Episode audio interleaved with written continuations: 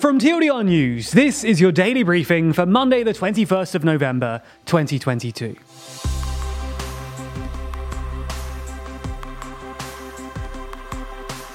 Good afternoon. Today we're going to be talking about the start of the 2022 World Cup, as well as discussing three other important news stories from around the world, and talking about how number 10 and Buckingham Palace plan to stop Boris Johnson. But first, the Qatar 2022 World Cup. On Sunday afternoon, the 2022 World Cup kicked off in Qatar. The Middle Eastern country was awarded the tournament way back in 2010 and has been preparing for it ever since, building stadiums, accommodation, and the transport infrastructure necessary to accommodate over 1 million football fans. In total, Qatar successfully built seven stadiums and a number of hotels, albeit with the use of unpaid foreign workers. This use of exploitative practices has been a key feature in the press coverage surrounding this year's tournament. And that's because there's been reports that workers were paid less than $1 an hour, and that around 6,500 workers have died in the past 12 years since the Qatar World Cup was awarded. Additionally, due to the kafala system, construction companies have been allowed to deny their foreign workers permission to change jobs, locking them in place in an exploitative environment. Now, nominally, this practice was outlawed in 2020 after much international backlash. But the Human Rights Watch have claimed that despite this, migrant workers still face arrest and deportation for leaving their employer without permission. Unfortunately, migrant workers aren't the only group that face oppression in Qatar. Homosexuality and sex outside of marriage are illegal in the country and are classified as a hudud crime, which means that Muslim homosexuals have been known to face flogging and even death as a punishment. Now, the Qatari government have denied this claim and have even said that they will tolerate foreign members of the LGBTQ community for the duration of the tournament.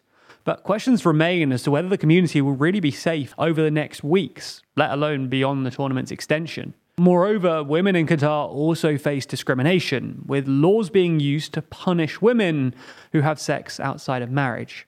Ultimately, the human rights situation in Qatar will have caused understandable backlash and will undoubtedly lead to much of the coverage over the course of the tournament to be heavily caveated in order to highlight the controversy surrounding the hosts. In fact, the BBC opted to forego covering the opening ceremony yesterday in favour of broadcasting criticism of the tournament. If you want to know more about the human rights situation in Qatar, then we've released a separate video on this topic, which goes into more detail, and you can find it linked in the description. Nonetheless, even aside from the controversy surrounding the host nation, it seems that FIFA have been navigating their way through a whole host of crises over the weekend.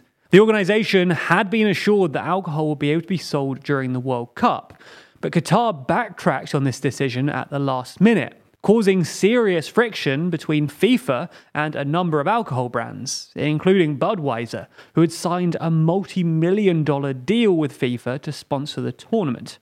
That's not all, though. There was also a lot of controversy surrounding FIFA's banning of One Love armbands designed to be worn by players to show solidarity to oppressed groups in Qatar. Now, that story is still evolving, but it's certainly not adding to FIFA's image or the reputation of the World Cup.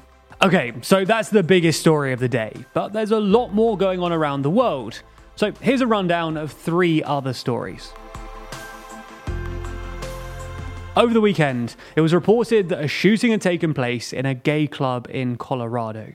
At least five people were killed and eight injured after being shot by the gunman, who was subsequently arrested and is being treated for injury. And the gunman was able to be arrested thanks to two individuals inside the club who successfully subdued the attacker. Police are yet to determine the motive behind the attack, but they're obviously investigating whether it was a hate crime considering the LGBTQ plus venue it took place at.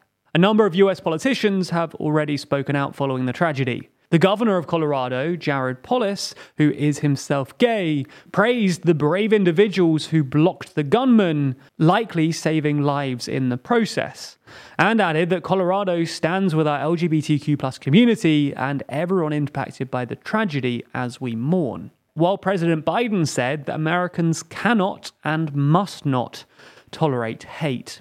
This attack comes just six years after a shooting at another gay club in Orlando, Florida, where 49 were killed and 50 injured.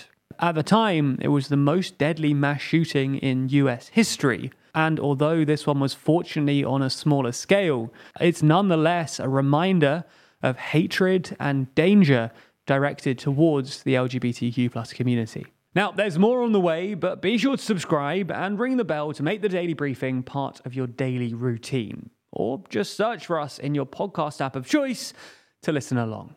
Next up, the United Nations nuclear watchdog has condemned the shelling of Ukraine's Zaporizhia nuclear power plant, which is currently under Russian control. Since Saturday evening, more than a dozen blasts were reported at the nuclear power plant, which is Europe's biggest ending a period of relative calm at the facility. The head of the International Atomic Energy Agency, who have a team on the ground there, said that it was extremely disturbing, adding that whoever is behind this must stop immediately.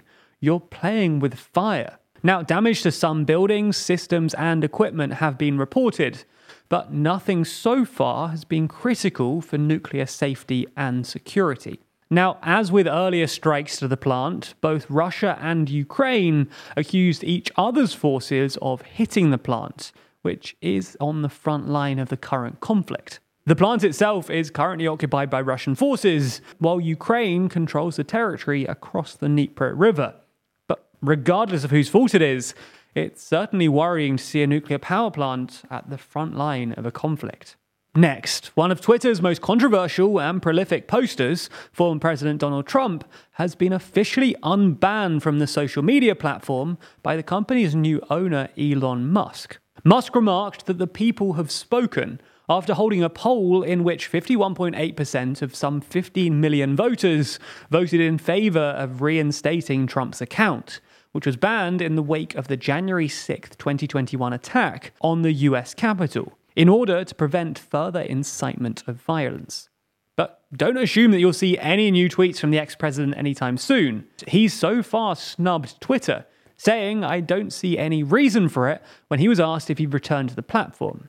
Instead, he said that he'd be staying on his own new platform, Truth Social, which he claims is doing phenomenally well. Also back on Twitter is rapper Kanye West, who posted testing, testing, seeing if my Twitter is unblocked, and then later the Hebrew greeting Shalom after his account was previously blocked for anti Semitic posts.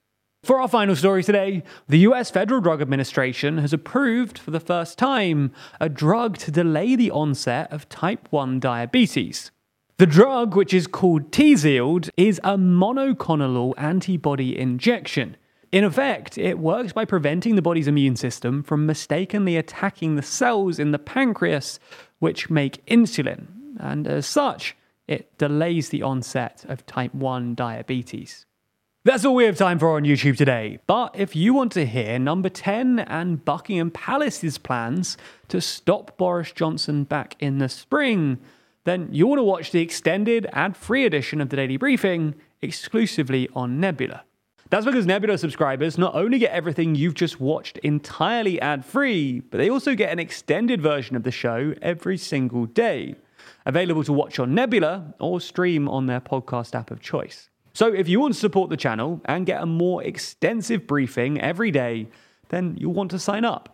And there's some good news because our friends at Curiosity Stream, the streaming service which offers some of the world's best documentaries, is offering you a deal whereby you can get both platforms, Curiosity Stream and Nebula, for less than $15 a year.